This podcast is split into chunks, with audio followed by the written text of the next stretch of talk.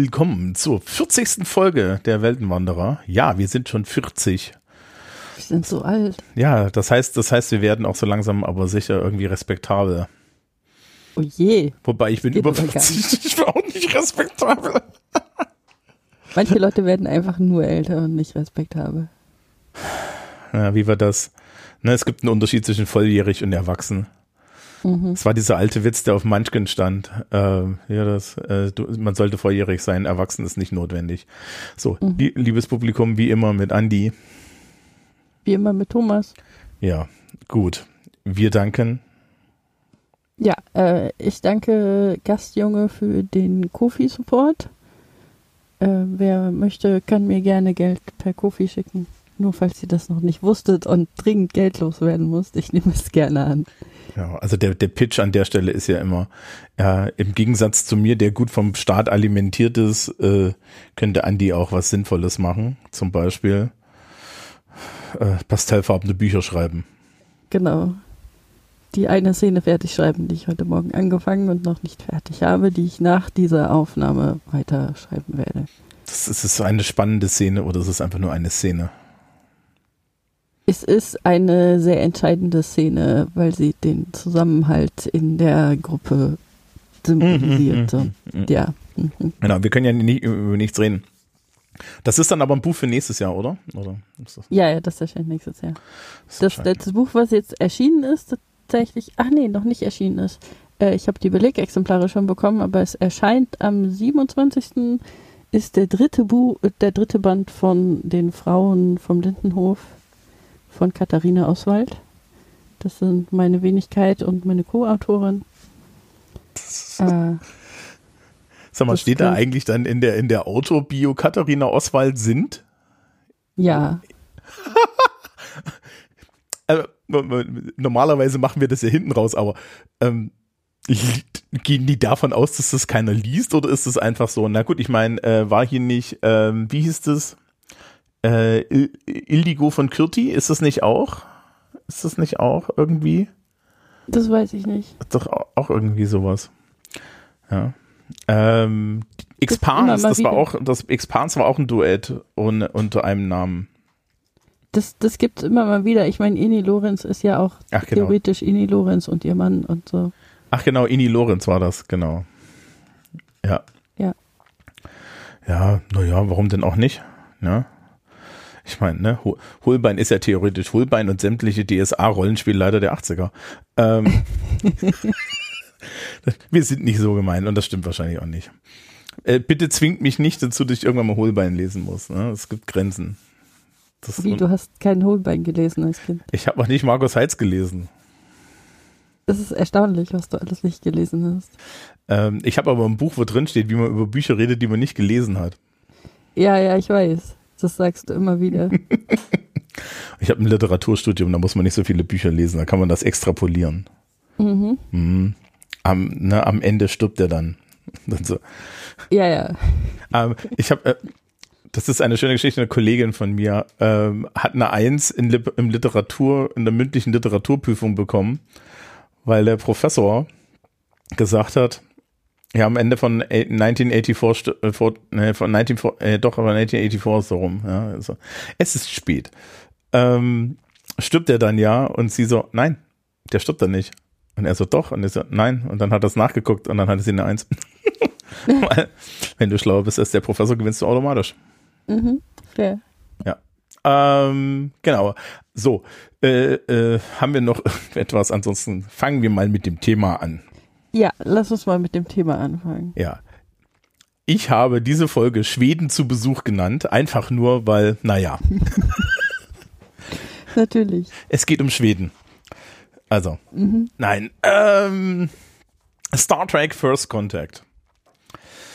Ich habe das gestern nochmal geguckt. Ja. Ich habe nur zwei Bildschirmseiten ähm, Notizen. Und Mhm. festgestellt, dass ich größere Teile des Films tatsächlich schon gesehen habe. Äh, also, also wirklich mich erinnern kann. Mhm. Ja, an, an Star Trek 5 kann ich mich schon wieder überhaupt nicht mehr erinnern und den habe ich erst letztens geguckt. Das ist Traumaverdrängung. Ja, also dieser Film hat tatsächlich irgendwie sehr viele Sachen, die einem im Gedächtnis hängen bleiben, habe ich so das Gefühl. sind sogar so viele, dass ich fest davon überzeugt war, dass das mehr als ein Film ist. Nein. Also wir hatten vorhin schon ein bisschen darüber geredet, dass wir fest davon überzeugt waren, dass es mehr als drei Next Generation Filme gibt, was nicht der Fall ist. Es gibt Und vier. ich glaube, Generations, Vier? den hier, dann ja stimmt, ich Insurrection. habe äh, Generations genau, gerade nicht mitgeteilt. Aber ja. Den hast du schon verdrängt. Ja, genau, habe ich schon verdrängt. Ähm, und ich glaube, dieser, dieser Film, also First Contact, ist schuld daran, dass wir glauben, dass es mehrere sind, weil da ist so viel Zeug drin. Der ist auch einfach mal gut. Also das können wir jetzt schon sagen, er ist gut. Ja, das ist wahr. Wir erforschen jetzt mal, warum der gut ist. Also, ähm, wir Das fangen. war so literaturwissenschaftlich von dir. was? Du hast deine These aufgestellt und jetzt werden wir sie belegen. Ich finde es ja immer schön, wenn ich, wenn ich durch Lob gedemütigt werde. Was vielleicht mein Problem ist. Aber ist okay. Mhm. Herr Brandt, Sie machen das gut. Ja, danke. Ich gehe ich gehe ja schon. Ähm, es ist wie damals, als ich Fahrradfahren gelernt habe, die, die, jedes Mal, als die Lehrerin mich, mich gelobt hat, bin ich fast, für sich fast über den Lenker abgestiegen. Ja, das ist ein persönliches Problem von dir, gefürchte ich. Ja, ja, ja. Ich habe da aber mit Menschen drüber geredet. Also insofern ist ist, gut. das okay. Du wolltest was über den Film sagen, glaube ich. Okay, also First Contact, wir fangen mal an. Ähm, wir fangen an mit, ähm, interessanterweise fängt das direkt mit dem Titelfilm an, also es gibt kein Cold Open oder so. Und ähm, wir sehen Picard, wie er Borg-Flashbacks hat. Und zwar so Hardcore PTSD und dann halt auch so, also er, er erinnert sich daran, wie das ist, Locutus von Borg zu sein. Ja. Und äh, dieser, was dieser, übrigens, Mhm. sorry, Ja. was mich total verwirrt hat, weil ich nämlich zuerst den Film gesehen habe und danach die Serie. Oh, das ist, das ist, der letzte Film hatte schon diese Sachen, wo wir gesagt haben, das ist eigentlich was für TNG-Fans. Das hier versteht man, glaube ich, ohne dass man zumindestens ja, diese, Do diesen Do diese Doppelfolge geguckt hat. Da sind so viele Sachen drin, die du nur verstehst, wenn du in Deep Space Nine ins, und in TNG drin bist, dass es wirklich schwierig ist. Ja, Mhm. also, wenn, wenn mich jetzt jemand fragen würde, äh, würdest du den zuerst gucken? Nee. Würdest du mit Leuten vorher so ein bisschen TNG Best-ofs gucken? Ja, und dann, dann macht der wirklich Sinn. Ja, aber ansonsten ist es ein schwieriger Film, glaube ich. Mhm. Das Lustige Auf ist, Fall. Picard steht auf, hat halt, also wacht, wacht auf aus seinem Albtraum, guckt in den Spiegel und dann springt ihm so ein Implantat aus dem Gesicht und dann wacht er nochmal auf. Mhm. Ja, weil er kann die Borg hören. Was ja ganz interessant ist, weil das ist ein Plot, das ist technisch gesehen ein, ein Plotpunkt ähm, in, äh, in Star Trek Picard. Dann. Da gibt's, also, also schön, also es gibt Redcons dazu. Es wird ja hier nicht wirklich erzählt, wie das so ist, aber es gibt dann Redcon dazu. Ja. Ich schreibe auch mal wieder auf, was ein Redcon ist, dass man sich das mal angucken kann. Ja. Ähm, Ja. So, und ja, dann ähm, sehen wir die Enterprise E. Sie haben ja die D im letzten Film geschrottet. Mhm. Ach, geil. Also, also Sovereign Class, meine Güte, was für ein tolles Raumschiff, ne? Wenn ich jetzt, wenn ich, also, also, also ganz ehrlich, ne? Ich, ich bin ja noch, ich, ich habe ja so ein Regal mir zugelegt, wo meine Klemmbaustein Star Trek Schiffe drinstehen. Mhm. Und ich habe die Frage, was kommt da noch rein? Die Voyager oder die Enterprise E oder der Delta Flyer? Und ich habe nicht mehr so viele Regale. Und liebes Publikum, nein, man, ich kaufe nicht noch ein Regal. Ja. Es ist tragisch, diese Probleme, die du hast. With what I have to put up here. Nein, aber die, die E ist schon ein tolles Raumschiff. Und es ist wirklich schön, das ist das erste Star Trek Schiff, was überhaupt kein Modell mehr hatte. Ja, sondern reines CGI war. Es ist ein bisschen traurig, muss ich sagen. Ich finde, die Modelle sind halt irgendwie so auf Dauer einfach. Ja, äh, es Besser. gibt ja das Originalmodell, steht mittlerweile, also das Originalmodell der Original Enterprise steht im Smithsonian. Mhm. Da gab es dann mal hier irgendwie, äh, ich, ich suche das vielleicht mal raus, ähm, hier äh, Adam Savage von Tested hat sich das mal angeguckt. Ja. Äh, wo man dann auch feststellt, dass es eigentlich nur eine Seite hat. Ja. Okay, das ist lustig. Ja, weil das ist, das, die Enterprise fliegt halt nur von einer Seite und die andere Seite haben sie nie, nie, nie anständig bemalt, ja, weil sie mussten ja nicht. Ne? Äh, Ja, die, die, ich Enter die Enterprise Enterprise, also die aus Star Trek Enterprise, die war auch, glaube ich, komplett CGI. Die, aber das Ja. weiß ich jetzt nicht auswendig. Beim, bin beim, ein Fan von, von tatsächlichen Modellen und so, deshalb finde ich komplett CGI Ja. immer ein bisschen traurig. ich wurde nach unserer letzten Sendung übrigens darauf hingewiesen, dass wir die Enterprise C genau einmal gesehen haben und zwar in dieser einen TNG-Folge, wo sie einmal auftaucht, die Zeitlinie auseinander äh, durcheinander bringt und dann mit Tascha Yar wieder zurückfliegt, was uns dann Tascha Yar als Romulanerin gibt. Also ich habe das anerkannt, ich habe das theoretisch auch gewusst, ich habe es noch nicht erzählt. So. Also ja, ja, das würde ich jetzt auch sagen. Bitte fahr fort. Ach, weißt du, mit einem Messer im Rücken gehe ich noch lange nicht nach Hause. Das ist, worauf deine Antwort dann wäre, ja, ich habe mehr, ne? Naja, gut. Ähm, also es ist ein wunderschönes Raumschiff, es ist wirklich schön. Ähm, die Borg äh, greifen die Föderation an, also sie schicken einen Kubus, weil der reicht ja. Und Mhm. ähm, Starfleet möchte, dass Picard möglichst weit weg ist, weil, naja, wir, wir sehen ja, er hat PTSD. Also das ist unser erster Plotpunkt, ist Picards PTSD.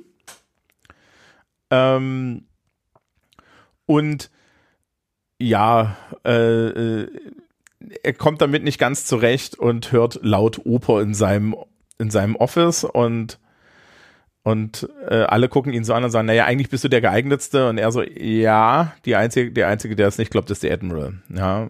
Und das sagte dann noch Riker.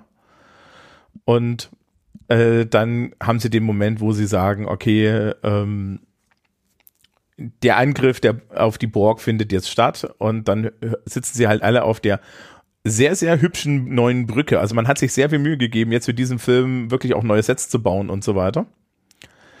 Ähm, nur damit sie das Schiff dann relativ schnell wieder verschrotten, wobei in dem nächsten Film verschrotten sie es nicht. Und muss man ehrlich sagen, den nächsten Film hätte alles besser gemacht, auch das Verschrotten des Schiffs. Aber das ist ein Urteil, das wir dann noch mal nächstes Mal belegen. Mhm. Mhm. Ja, so mit ne, belegen, also mit so veganer Salami. Und ähm, die, die neue Brücke ist hübsch und sie hören dann Ja. halt zu. Also das ist so ein bisschen weird. Die, ste die sitzen dann alle auf dieser Brücke und hören im Endeffekt Gefechtsradio. Und dann kommt natürlich die, die Borg über denselben Kanal. Ja, we are the Borg, resistance is futile.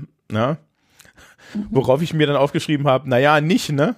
Also, also dafür, dass Resistance futile ist, hat die Föderation da bisher gut dagegen gehalten. Das ist wahr. Ja. Aber sie müssen es halt, vielleicht ist das so ein Pep-Talk, den sie für sich selber brauchen. Ja. Vielleicht, vielleicht auch, wenn man, wenn man Voyager gesehen hat, muss man dann auch dazu sagen, äh, we are the Borg. Small note, ja, ist Captain Janeway da? Nein, okay, Resistance is futile. Ja. Weil ansonsten werde ich ja vom Bann der, ja, von, vom, vom Haarknoten respektive dann irgendwann dem stählernen Kaffeebecher de- des Todes irgendwie wieder über den Löffel gezogen. Mhm. Mhm. Was ich Voyager übrigens auch sehr lustig finde, ist, dass sie ja irgendwann anfangen, Borg-Technologie in ihrem Schiff zu verbauen. Ja. Und dann ist das mit dem Assimilieren halt irgendwie andersrum passiert. ja, äh, das ist, es gibt ja auch noch diese wunderschöne Serie Star Trek Lower Decks, die du noch Ja. nicht gesehen hast. Die haben jetzt in der vierten Staffel angefangen mit zwei äh, Voyager-inspirierten Folgen. Mhm. Unter anderem tritt halt die Voyager auf als Museumsstück. Und Oh, weil das ja so eine Comedy-Animationsding ist, gehen dann Dinge schief. Unter anderem reaktivieren sich die Bo sind noch ein paar Borg-Naniten übrig geblieben und dann hast du halt Hijinks. Mhm. Und mehr kann ich dazu nicht sagen, weil auch das Publikum nicht gespoilt werden möchte. Ähm, it's, it's fun. Auf jeden Fall, also Janeway ist ja nicht da, also ist Resistance futile. Und Picard dann so, also ich möchte da jetzt ehrlich gerne hinfliegen und irgendwie sinnvoll was tun, anstatt hier an der, also sie sind ernsthaft an der Romulan Neutral Zone, ja. Mhm. Und ähm, Data sagt dann, ich glaube, ich spreche für alle von uns, to hell with our orders. Ja. Und dann kriegen wir so einen Shot mit der Erde im Hintergrund und dem Borg-Kubus, der kommt und alle schießen auf dieses Raumschiff. Und wir sehen mein Lieblingsraumschiff. Die Defiant. Die Defiant. Die Defiant mit wirklich eigentlich, also, also dieses, dieser Film lebt von drei Charakteren. Dreieinhalb. Picard, Worf und Data. Ja. Mhm. Ähm, und der halbe ist Stephen Cochran, aber ja, also, also Worf, die Defiant hat's stark mitgenommen und Worf so, this is a good day to die. Ja, ramming speed. und ja, äh, und sie spielen übrigens jedes Mal, wenn Worf kommt, spielen sie diese klassische Klingonenmusik. Oh, das ist mir gar nicht aufgefallen. Dieses, äh, dieses da da da da da da da da mhm. da da Jedes Mal, auch wenn der auf die äh, kommt, kommt, ein paar Mal, dass er halt einfach nur irgendwo dasteht und das läuft im Hintergrund. Ich total geil finde, ja. Ich hätte auch gerne meinen eigenen dramatischen Soundtrack. Das hätte was. Da dann dann. die was ist ihr dramatischer Soundtrack? Mein dramatischer Soundtrack ist die Warpfeld-Melodie von Super Mario. Mhm ja, so dachte ich mir das. Ähm, genau. Und äh, ja, die Enterprise rettet die Defiant. Da gibt's übrigens eine Hintergrundgeschichte zu. DS9 lief noch. Und am Mhm. Anfang hatten eigentlich die Leute, die den Film machen, gesagt, wir könnten doch aus dramatischen Gründen die Defiant in die Luft jagen, worauf das DS9 Production Team gesagt hat, the fuck you do. wir brauchen das Ding noch. Wir möchten das am Ende, wir möchten das in Staffel 7 in die Luft jagen. Und dann gibt's ja noch ein Raumschiff der, dieser Art. Ja, aber sie durften das nicht in die Luft jagen und so weiter. Dafür kriegen wir diese schöne Szene, wie Worf an Bord kommt, der übrigens ganz zufällig auf einmal die richtige Uniform trägt, anstatt die Uniform, die er auf DS9 trägt. Aber das ist. Irgendwann reden wir mal über Uniform. Ähm, Das ist einfach, die sind eigentlich alle gleich. Das sieht nur für den Zuschauer so aus, als wären die anders. es gibt so eine Inf Uniforminflation. Wenn man jetzt auf, äh, wenn du jetzt auf Memory Alpha dir die, da gibt's, gibt's halt, ne, gibt's ja den passenden Blog-Eintrag zu Uniformen.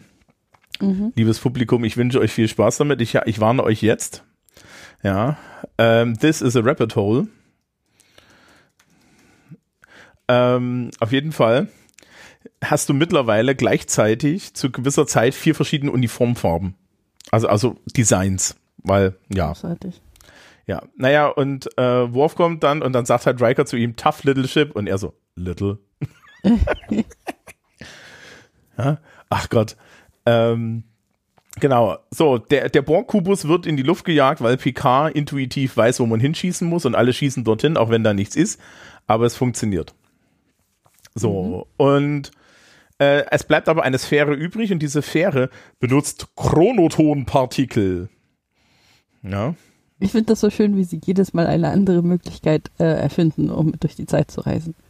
Ja, ich finde das vor allen Dingen, ich finde das vor allen Dingen, vor allen Dingen so schön, dass es, dass dann, dass dann einfach Data da sitzt und sagt, ja, das stößt Chronotonpartikel aus. Okay.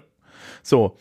Die, äh, um die Enterprise herum ist die Erde auf einmal von den Borg assimiliert, weil die in der Vergangenheit die, äh, die Erde assimiliert haben, also fliegt die Enterprise hinterher, um in der Vergangenheit das zu retten und sie kommen an im mittleren 20. Jahrhundert nach dem Dritten Weltkrieg und die Sphäre bombardiert eine bestimmte Stelle der Erde, die wir dann auch kurz sehen. Dort läuft nämlich ein besoffener alter Mann zusammen mit einer etwas jüngeren äh, schwarzen Frau durch die Gegend und äh, fragen sich, warum sie angegriffen werden.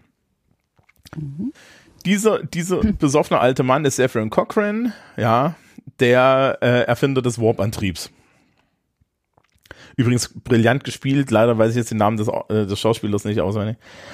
Ja, der ist wirklich brillant gespielt. Also generell ist dieser Film gut. Auch so von dem, wie, wie, wie, wie das gespielt wird. Das ist halt, äh, Insurrection war zu klamaukig. An bestimmten Stellen zum Beispiel. Nächstes Mal. Ähm, so. Die, die, die Enterprise jagt die Sphäre in die Luft. Und dann stellen sie erstmal fest, wo wurde das hingeschossen und dann flie beamen sie zu größeren Teilen dort runter und suchen halt Cochrane und suchen das Warpschiff. Und sie finden das Warpschiff, die Phoenix, und äh, sie finden dann auch äh, äh, und sie und sie suchen dann weiter nach Cochrane und dann gibt es eine Suchmannschaft. Picard kehrt auf die Enterprise zurück, weil er riecht Borg. weil wir wissen ja. ja. Er riecht Borg. Genau. Ähm, in, in diesem ersten Moment, wo sie dieses Warpschiff aussuchen, ja, kommt es zu einer Konfrontation zwischen Lilly, also der Frau, die. Der Assistentin von Cochrane. ja, also Kindergärtnerin von Cochrane passt eher. Ja, generell hat Lilly in diesem Film hauptsächlich die Aufgabe, alten, weisen Männern, ja, ein Nappy zu reichen und sie wie eine strenge Gouvernante davon zu überzeugen, dass sie Idioten sind. Ja, sie hat das länger bei Anne Cochrane geübt, das kann man so ein bisschen sehen und danach verübt sie das primär an Picard, der es dringend braucht. So, ähm, sehr schön ist dann, dass sie irgendwie auf Picard und Data schießt und Data dann sagt, ich löse das Problem, indem er einfach zwei Etagen herunterspringt, sie ein komplettes Magazin einer, äh, einer Schnellfeuerwaffe in ihn entleert und er dann sagt, Hallo. und dann fällt sie um, weil sie mit Zeta-Strahlung vergiftet ist und Crusher sagt, sie muss auf die Enterprise und sie, äh, sie behält sie die ganze Zeit betäubt. Wo, wo wir natürlich alle wissen, yes, of course, that's going to happen. Genauso funktioniert das. Ähm, Jordi ist in einem neuen Maschinenraum, der wird wärmer und äh, generell irgend, äh, wir haben Leute, die versuchen, die den Maschinenraum um äh, wieder zu richten und wir sehen, dass die von Borg geborgt werden. Geborgt. Ja. So, Assimiliert. assimiliert. Genau. So, Picard kehrt also auf die Enterprise zurück und es stellt sich halt relativ schnell raus, dass wo ein paar Borg kurz bevor die ähm, bevor die Sphäre in die Luft gejagt ist, gejagt wurde, ähm, in, in die Luft geflogen ist, halt auf die Enterprise gebeamt sind und jetzt da, äh, den, den, das Engineering Bay in ein Borg-Schiff verwandeln. Ja. So. Und natürlich findet er nicht gut, also nimmt er sich alle Leute, die einen Phaser halten können, ja, Worf, Data und so weiter und sie gehen dorthin. Und äh, hier sind so ein paar Dinge versteckt, die man eigentlich wirklich nur weiß, wenn man Voyager geguckt hat und die man nur weiß, wenn man irgendwie auch TNG geguckt hat, zum Beispiel die Tatsache. Also sie erwähnen das kurz, aber sie erwähnen halt überhaupt nicht warum, weil es gibt hier keine Backstory zu Borg. Du musst die Borg eigentlich kennen. Ja. Äh, diese Tatsache, dass sie sich zum Beispiel anpassen an Phasergewehre und dann automatisch Schilde haben und so weiter. Ne? Was auch total toll ist, weil, weil Worf fünfmal hintereinander durch den Film sagt, they have adapted. Ja, ich meine, das passiert halt immer wieder. Ja, no shit, Sherlock. ja, Irgendwer muss das halt feststellen. Das ist eine taktisch wichtige ja, Information. we need weapons. Ähm, die, die, die Krankenstation ist auch dort unten, weswegen sie jetzt alle vor den, vor den Borg fliehen. Und äh, Crusher benutzt zum Fliehen vor den Borg den Doktor, äh, das, das, also das elektronische Notfall-Hologramm. Ja.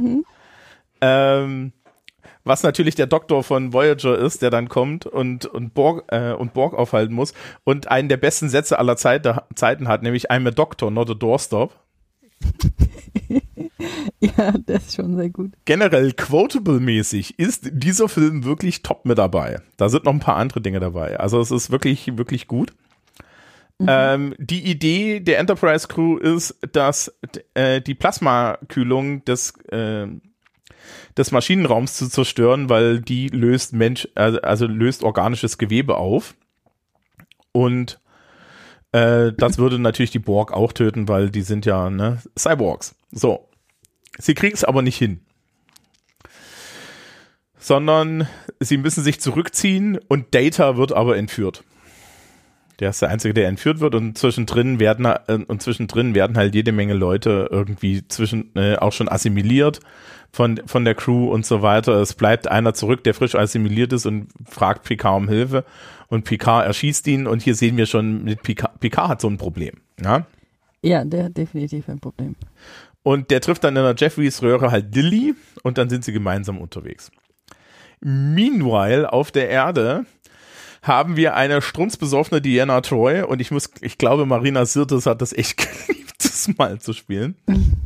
Die ähm, Zephyrin Cochran gefunden hat, der zu schlechter Rock'n'Roll-Musik besoffen tanzt.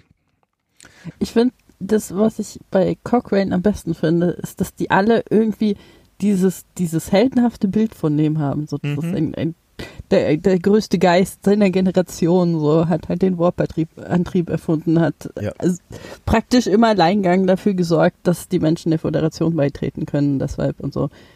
Und er ist halt einfach nur so ein Idiot und die ganze Zeit besoffen. Ja, ähm, vielleicht frühstücken wir einfach den Teil selber ab. Also was im Endeffekt, es, es, es wird, es ist immer dazwischen geschnitten, was ja im Endeffekt passiert ist, dass Riker und die ganze Crew jetzt dieses Raumschiff aufbauen müssen, weil das muss in zwei Tagen um 10 Uhr morgens muss er seinen Warpflug durchbringen, sonst finden die Vulkanier die Warpspur nicht und es findet der First Contact nicht statt und die ganze Föderation findet nicht statt. So, jetzt, jetzt haben die Borg das angegriffen, also muss die Enterprise Crew das machen. Also wir haben eine relativ große Bodencrew, die auch nicht so viel zu tun hat. Ja, Außer, dass sie halt einen Warp-Antrieb bauen.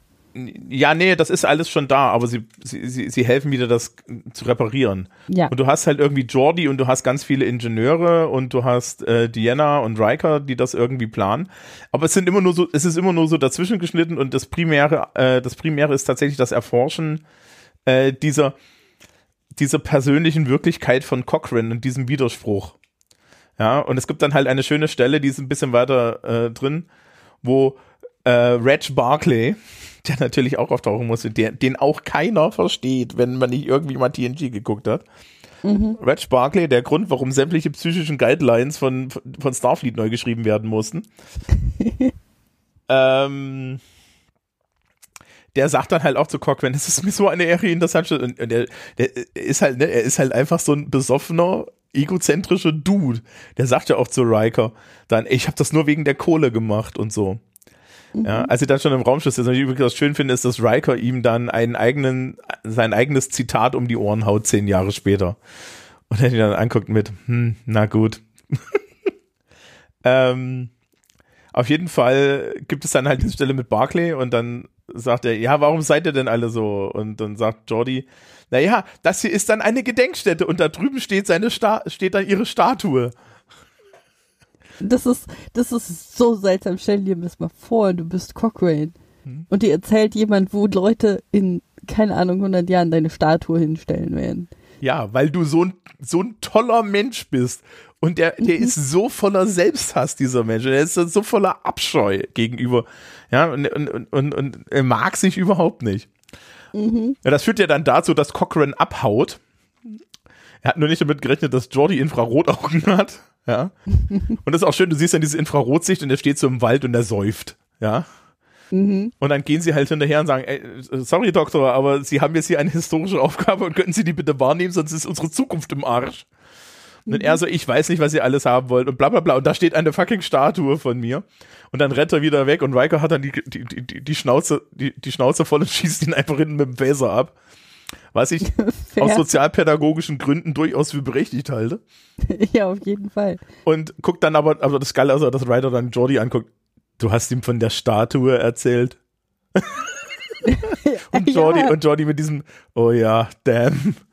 So, das war psychologisch nicht klug, muss man mal sagen. genau. Also diese Gruppe baut ganz in Ruhe dieses Warpschiff auf und baut das alles richtig. Und wir sehen sie dann eigentlich erst im Finale des Films wieder, wo diese zwei Erzählstränge zusammenführen.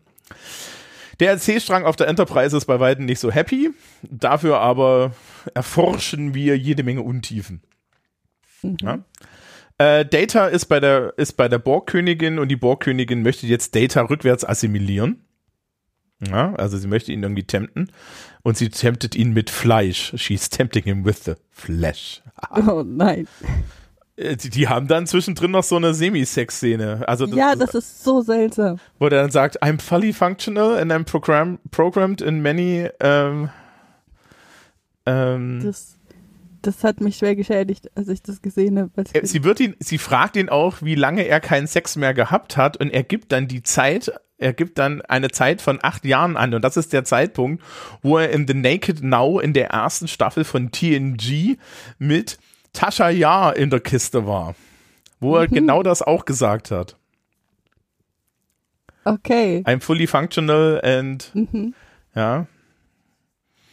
Ähm, Fragwürdig, aber gut. Genau, also er hat dann anscheinend mit der Borgkönigin ha- harten Androiden-Sex. Äh, bitte stellt euch vor. Die Borgkönigin an sich ist die best, eine der besten Borg-Queen-Präsentationen, die wir so kennen. Ähm, unheimlich icky, unheimlich verführerisch. Ja, also so, so, ja, die Sexiness des Kollektivs. Ja. Ähm, es gibt ja dann noch die Borg Queen von Voyager, ich glaube, das ist eine andere Schauspielerin. Also es gibt auf jeden Fall mehrere Schauspielerinnen und die Borg Queen von Voyager hat halt dann immer, die hatte dann irgendwann diesen genervten Oh Gott, Janeway schon wieder Gesichtsausdruck. ja, ich meine fair. Ja. Genau. Ähm, genau, Data trifft halt die, die, die Königin und ich habe hier stehen, sie möchte ihn back, backwards borgen. Da weißt du, in welchem Zustand ich war. Ja. So, und Picard flieht und trifft halt Lilly. Und Lilly so, ja, wo, wo bin ich hier, zu wem gehört ihr und so weiter und ich möchte zurück zur Erde, worauf er einen Shot äh, öffnet, das direkt auf die Erde zeigt und er nur sagt, bitteschön, aber muss die Luft anhalten. Das könnte dauern. Wir sind Ich jetzt. Hm? Das, das war schon ein, ein sehr, sehr guter Move, muss man Ja. sagen. Ja, und äh, die beiden gehen dann los, treffen halt auch immer wieder Borg und hier sehen wir dann äh, einen wichtigen Moment eigentlich, nämlich diese, diese Nummer auf dem Holodeck. Also sie flüchten auf dem Holodeck und Picard äh, ist in einem seiner Dixon Hill Filme und äh, ist auch total geil. Oh Gott, das ist das falsche Kapitel. Dann spielt er ein Kapitel nach vorne und dann steht natürlich dort ein Geigenkasten mit einer Tommy Gun drin. Und dann eine großartige Szene. ja, und dann rotzt er mit der Tommy Gun die zwei Borgs kaputt und kriegt einen Schreikrampf und Lilly muss sich schon davon abhalten, da noch auf die Borgs einzuschlagen. Und dann stellt sich auch noch heraus, dass einer der, der, der Borg, die da sind, ähm, einer von seinen ehemaligen, also ein, ein, ein, einer seiner Lieutenants ist, ne? Und sie ist schon so total appalled und so weiter. Und er so, ja, das ist kein Mensch mehr, bla bla bla und so weiter und so fort.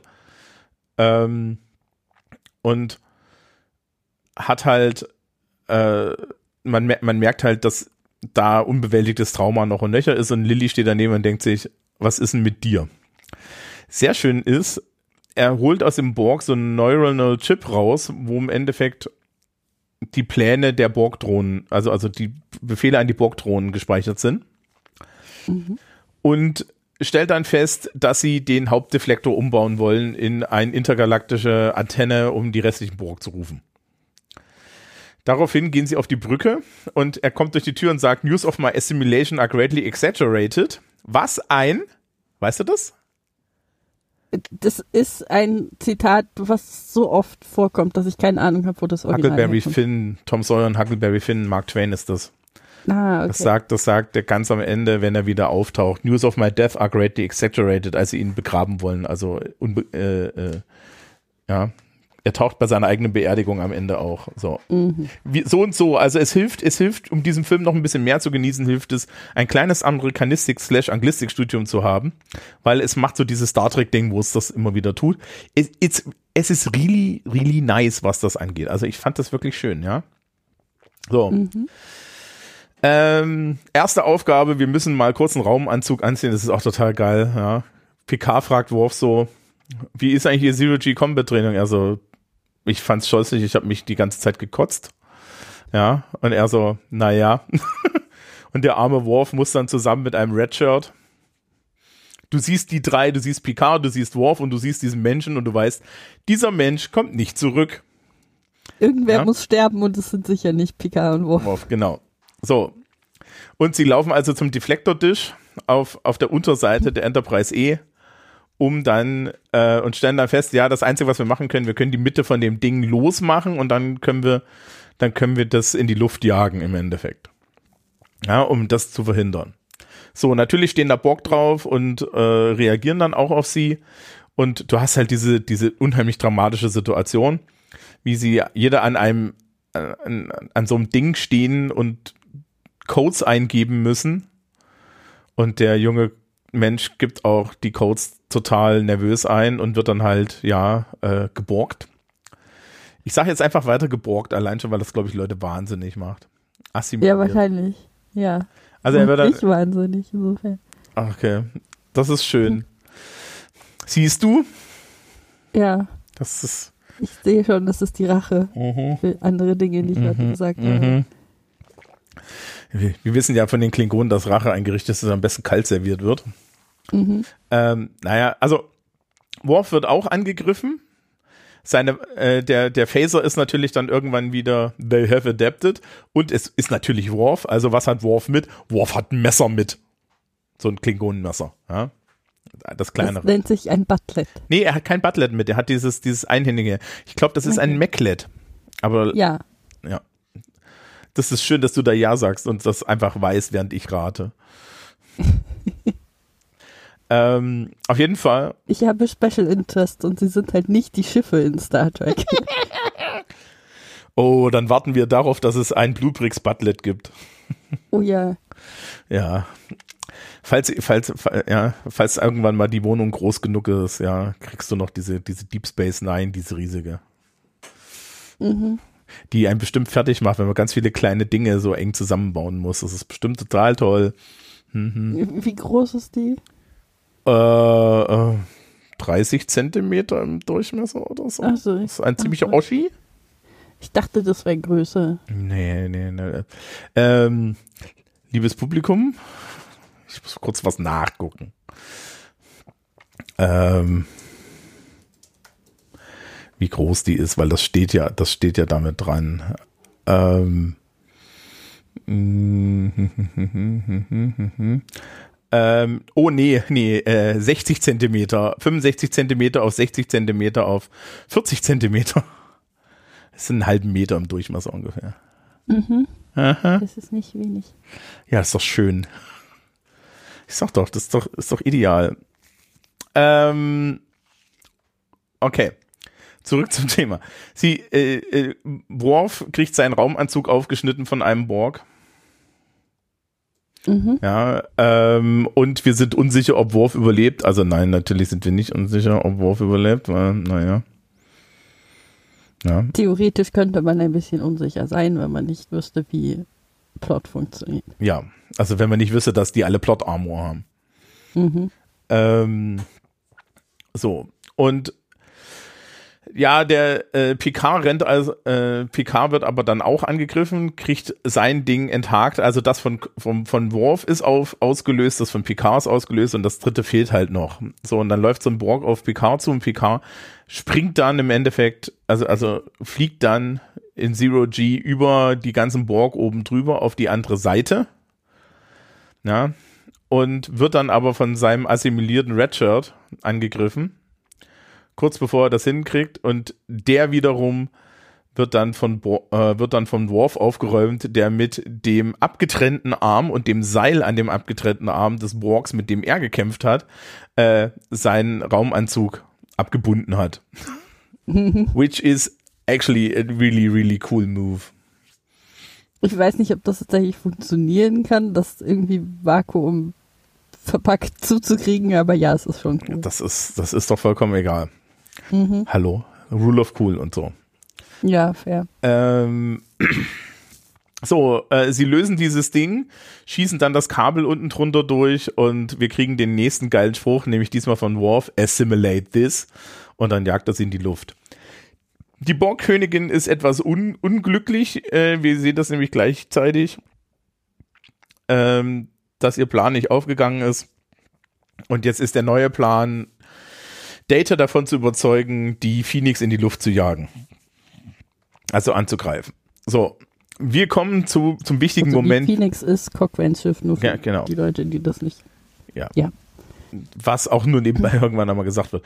Ähm, jetzt kommen wir eigentlich zum interessanten Teil. Picard möchte eigentlich das Raumschiff halten. Also er möchte bis zum letzten Mann kämpfen. Und alle, inklusive Mr. Worf, und wir wissen ja, Mr. Worf ist jetzt nun nicht wirklich also sagen wir es mal so, sagen wir es mal, sagen wir es mal so, ja. Beim Plenum der deutschen Pazifisten findest du den jetzt nicht, ja. ja außer es gibt die Untersektion Pazifismus durch Krieg. Mhm. Ja, also er ist jetzt nicht wirklich, ne, so. Und auch, auch Worf sagt, also es macht keinen Sinn, wir geben das Raumschiff auf, jagen es in die Luft. Das hier ist auch eine schöne Zeit, wir suchen uns eine Insel, ja. Und Picard will nicht. Picard sagt so, ihr geht jetzt alle drauf. Und geht dann in seinen Raum und die einzige, die den Arsch hat, zu sagen, ja, das ist doch bescheuert, ist halt Dilly. Und der Rest so, ja, der Captain hat einen Befehl gegeben. Ich übrigens ganz mhm. interessant finde, weil die Dynamik gab es im Endeffekt bei der Original Series nicht. Auf der anderen Seite haben wir hier auch das Problem, die einzige Person, die das bei TNG normalerweise gemacht hat, war, war Riker. Riker hätte ihm vor versammelter Mannschaft gesagt, spinnst du oder was?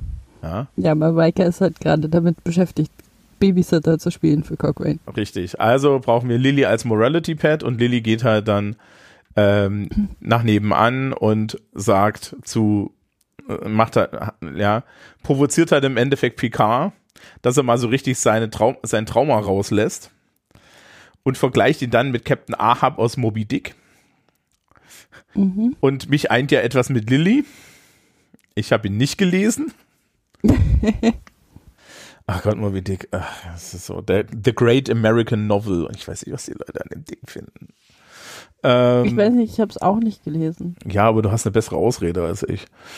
Ich hätte es theoretisch lesen sollen, so Zeug. Ich habe auch Literaturwissenschaft studiert. Halt Aber nicht englische, oder? Nee, nee, vergleichende. Doch, du wärst ja. auch ein Boot gewesen. Ja, ja, ich hätte es auch lesen müssen. Ah, nee, nee, nee, nee. Es gibt Dinge, die brauchen wir nicht, das gehört dazu. Mhm. Ähm, auf jeden Fall fühlt sich, äh, ja, am, am Ende ist es halt so, dass Picard im Endeffekt sagt, ja, wir, wir treten immer, wir, wir, wir, ja, wir müssen doch jetzt hier mal kämpfen und bla bla bla. Und sie provoziert ihn so, dass er seine ganzen Raumschiffmodelle zerstört und sie dann nur, you've destroyed your little ships. Und sich denkt, oh Gott, ich bin so ein Idiot und so ein Arschloch. Ähm, er hat Größe, entschuldigt sich bei Worf. Was total geil ist, I'm, I said some things I, uh, that I regret und Worf nur nur some. Mhm. Was halt auch mal ein geiler Move ist, ja. Ja. Ne? Worf ist schon sehr großartig. Ja, er sagt doch zu ihm irgendwie, wenn sie nicht der Mann wären, der sie sind, werde ich sie jetzt schon umgebracht, weil er ihn Feigling nennt. Mhm. ähm, auf jeden Fall jagen sie die Enterprise in die Luft, 15 Minuten Silent Countdown. Und alle, äh, alle fliehen außer Picard, weil der hört Data in seinem Kopf und möchte ihn retten. Worauf wir zur großen Endszene kommen. Also es gibt jetzt, die Endszene kommt im Endeffekt zusammen. Wir haben auf der einen Seite Jordi und Riker, die neben Cochrane äh, in dieser Rakete sitzen. Ja, und den ersten Warpflug mitmachen. Und wir haben auf der anderen Seite äh, Picard, Data und die Borg Queen beim Tete. Das klingt schrecklich. Ja. Mhm. Liebes Publikum, stellt euch einfach vor, was, was Andy versucht jetzt aus, aus dem Kopf zu kriegen. Ich habe übrigens nachgeguckt, äh, ob es relativ viel Fanfiction gibt mit Data und der Borg Queen, nur um. Äh, es gibt es gibt überhaupt nicht viel. Ich habe vier vier Fanfictions ge gefunden. Das ist praktisch nichts. Nichts, ja, das ist nichts. Wie viel Ollivander Harry Potter Fanfiction gibt's? Okay, lass mich gucken. Ich werde die Zahl äh, nachher nennen. Das dauert jetzt äh, ja. ein bisschen. Genau, derweil erzählt, also wir, wir haben erstens den Warpflug der Phoenix, das ist eigentlich relativ straightforward.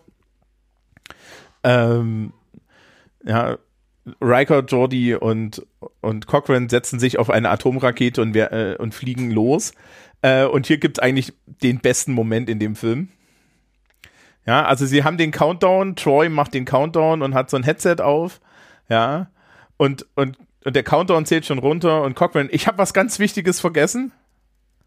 Was hat er vergessen? Seine CD mit der Rockmusik. Die ja, er natürlich pünktlich bei Countdown Nummer 4 auch findet, da reinsteckt. Es gibt, ja, Troy fällt fast um, so laut ist es im Headset. Ja, und zu, zu klassischer Rockmusik ballern sie halt ins, ins Weltall, schmeißen dann die erste Stufe weg und machen ihren Warpflug. Während dieses Warflugs sehen sie aber auch die Enterprise E. Und hier ist eigentlich der interessante Teil, weil auf der Enterprise E haben wir jetzt also Tete zwischen Data, der Queen und, äh, und Picard. Und Picard läuft dort halt im Endeffekt hin und sagt, nimm mich und lass Data frei. Und sie so, ja, aber der ist ja total gefügig. Und, mhm. und Data spielt die Rolle halt absolut gut. Was halt auch ein bisschen einfach ist, weil das perfekte Pokerface. So. Das ist eindeutig. Und er macht das so weit, dass er halt die, die Kontrolle des Computers, äh, die, die, die Kontrolle des Computers auflöst, ja, und auf ihre Anweisung äh, Quantentorpedos auf die, äh, auf die Phoenix schießt. Ähm, ja. Dramatischer Moment. Ja, total dramatisch. Picard auch so, er hat mich verraten, um Gottes Willen, es ist alles vorbei. Ja, und die Torpedos fliegen vorbei, weil, ähm, ja, und Data zerschlägt dann halt dieses, dieses Plasma-Cool, Coolant Leak, ja, also, ähm, mit dem Satz Resistant is futile. Schon geil. Weil ihm ist das ja egal, er hat ein bisschen menschliche Haut irgendwo an, auf den Körper transplantiert. Also er hat dann noch über das Gesicht menschliche Haut, so Phantom der Oper mäßig. Ja, das sieht sehr, sehr creepy aus. Ja. Und Picard Aber- wissend, hm? Aber ja, es würde ihn nicht umbringen, wenn dieses äh, Corrosive. Ja. Äh, Und das dieses ist dann auch- Da das ist dann auch, auch das Ende der Borg Queen. Picard rettet sich an ein Seil, also die, die Borg Queen hängt an so Schläuchen und er klettert dann am einen dieser Schläuche hoch. So und so, mir ist aufgefallen, dass die Borg wirklich so vom Interieur her, die sind so fortgeschritten und das ist alles so unaufgeräumt. Ja? Ja, die können ihre Kabel nicht sortieren. Ja, das ist furchtbar. Also wenn du dann ne Föderation alles schön, selbst wenn du da selbst wenn du da die Verschalung abnimmst, ist das alles in Ordnung. Borg furchtbar, ja. Ähm, und so ineffizient. und die Borgkönigin versucht halt auch zu fliehen und sie hält sich an Picard fest und von unten kommt dann halt aus dem Nebel Data und zerrt sie nach unten, weil den juckt das nicht richtig. Picard rettet sich, macht die Absaugung an und äh, im Endeffekt liegt dann nur noch Elektronikschrott rum. Da gibt's noch einen geilen Moment, wo die, die Borg Queen ist dann nur noch ihr Schädel übrig und der, der leuchtet noch und zappelt noch. Und Picard geht dann hin und bricht ihr so den, den, den, äh, das Rückgrat auseinander und sitzt dann zusammen mit Data da und es gibt diese, das ist halt auch eine dieser zentralen Szenen eigentlich, dass er dann Data fragt, ja, wie lang, äh, äh, weil Data meint, ja, sie hatte mich kurz versucht und und äh, und und er fragt so, wie lang? Und er so 0,08 Sekunden oder so. für einen, und dann, dann Picard guckt so, für einen Androiden ist das sehr lang. Das heißt aber auch, den Rest der Zeit hat sich Data nur gedacht, so, okay, wie, wie, wie lege ich dich aufs Kreuz? Ja. Ja, schon gut. Ja, ähm, Cochrane hat First Contact mit den Vulkaniern, was total super ist. Äh, an der Stelle im Übrigen ist es ganz, ganz interessant äh, mit Aliens und so weiter. Er fragt, er fragt, äh, sind das Aliens, die, die gut oder böse sind, weil die Enter, also die, die Leute von der Enterprise sagen ihm die Wahrheit, ansonsten kriegen sie ihn zu nix. Ja. Und dann sa- sagt er, okay, sind das dann gute oder böse Aliens? Und dann sagen sie, das sind die guten Aliens, worauf ich mir notiert habe, wissend, was in Star Trek Enterprise passiert. Naja. Ja, vergleichsweise. Ja, Im Vergleich zu den Borg ist es nicht so schwer, die guten Aliens zu ja, die Vulkanier sind halt condescending Shits. Ja, Ja. Ähm, es gibt dann, es gibt am Ende noch diese Szene, wie sie in dieser Bar sitzen, ja, Cochrane diese, diese furchtbare, also nicht furchtbare, aber die Rockmusik anmacht und die Vulkanier erst erschrecken und dann mit diesem was zum Fake-Blick gucken. Mhm. So, und es gibt dann am Ende so ein paar ganz große Loose Ends.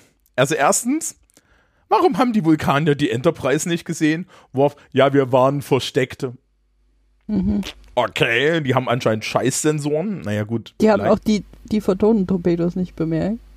Richtig, die haben nichts gesehen. Die haben nichts gesehen. Da, da, da fliegen übrigens äh, ernsthaft, ne? Da fliegen ja von dieser Sache mit der äh, äh, von, von der Sache mit dem Deflektor durchfliegen, fliegt, fliegt irgendwie noch ein Borg im, im Erdorbit rum, aber alles in Ordnung, ja. alles in Ordnung. Ist, aber wenn man, man, man muss schon bedenken, dass dieser, ähm, der Captain von den Vulkaniern Mhm. muss auch irgendwie voll der Draufgänger sein für vulkanische Verhältnisse. Weil ich meine, am Ende, der schüttelt Cochrane die Hand. ja, Das ist praktisch ein Zungenkuss für Vulkanier. ja. Ja, die, und dann stinkt der auch noch. Der stinkt wahrscheinlich noch mehr als Menschen so und so schon für Vulkanier stinken. Ja, stimmt. Tja, Ähm. oder der Alkohol macht das besser, ich weiß auch nicht. Ja, wer weiß. Nein, der trinkt, ich glaube, die trinken nicht. Aber ja, die, ja, also wir waren versteckt. Dann kommt Jordi um die Ecke mit. Äh, ja, wir haben den Warp-Antrieb auf diese Chronoton-Sache umgebaut. Wir fliegen jetzt einfach zurück. Stehst du da? Ach, Ihr habt Hat- mal wieder schnell Zeitreise erfunden. ja, also, also vor allen Dingen, habt ihr noch irgendwie ein Handwave? Ja? Wie sind die ganzen Leute von dem Planeten zurückbekommen?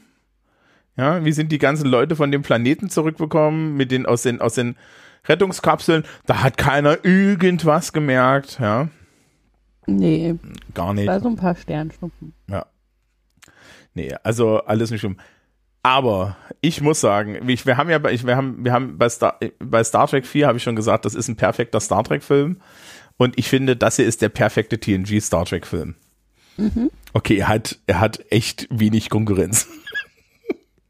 Bei dem, was dann kommt. Oh Gott. Ja, Da werden wir nächstes Mal drüber reden. wenn wir nächstes Mal drüber reden. Ich habe gar nicht so einen beschauten Teaser wie beim. Weil, ganz ehrlich, doch, mein Teaser ist, ich kann mich zur Hölle nicht erinnern, was, was überhaupt der Plot von Insurrection ist. Das werden wir nächstes Mal rausfinden. Das ist jetzt sehr pädagogisch. Na gut, dann bis zum Mhm. nächsten Mal. Liebes Publikum, wir wünschen euch allen einen schönen Monat. Bis dann. Bis dann.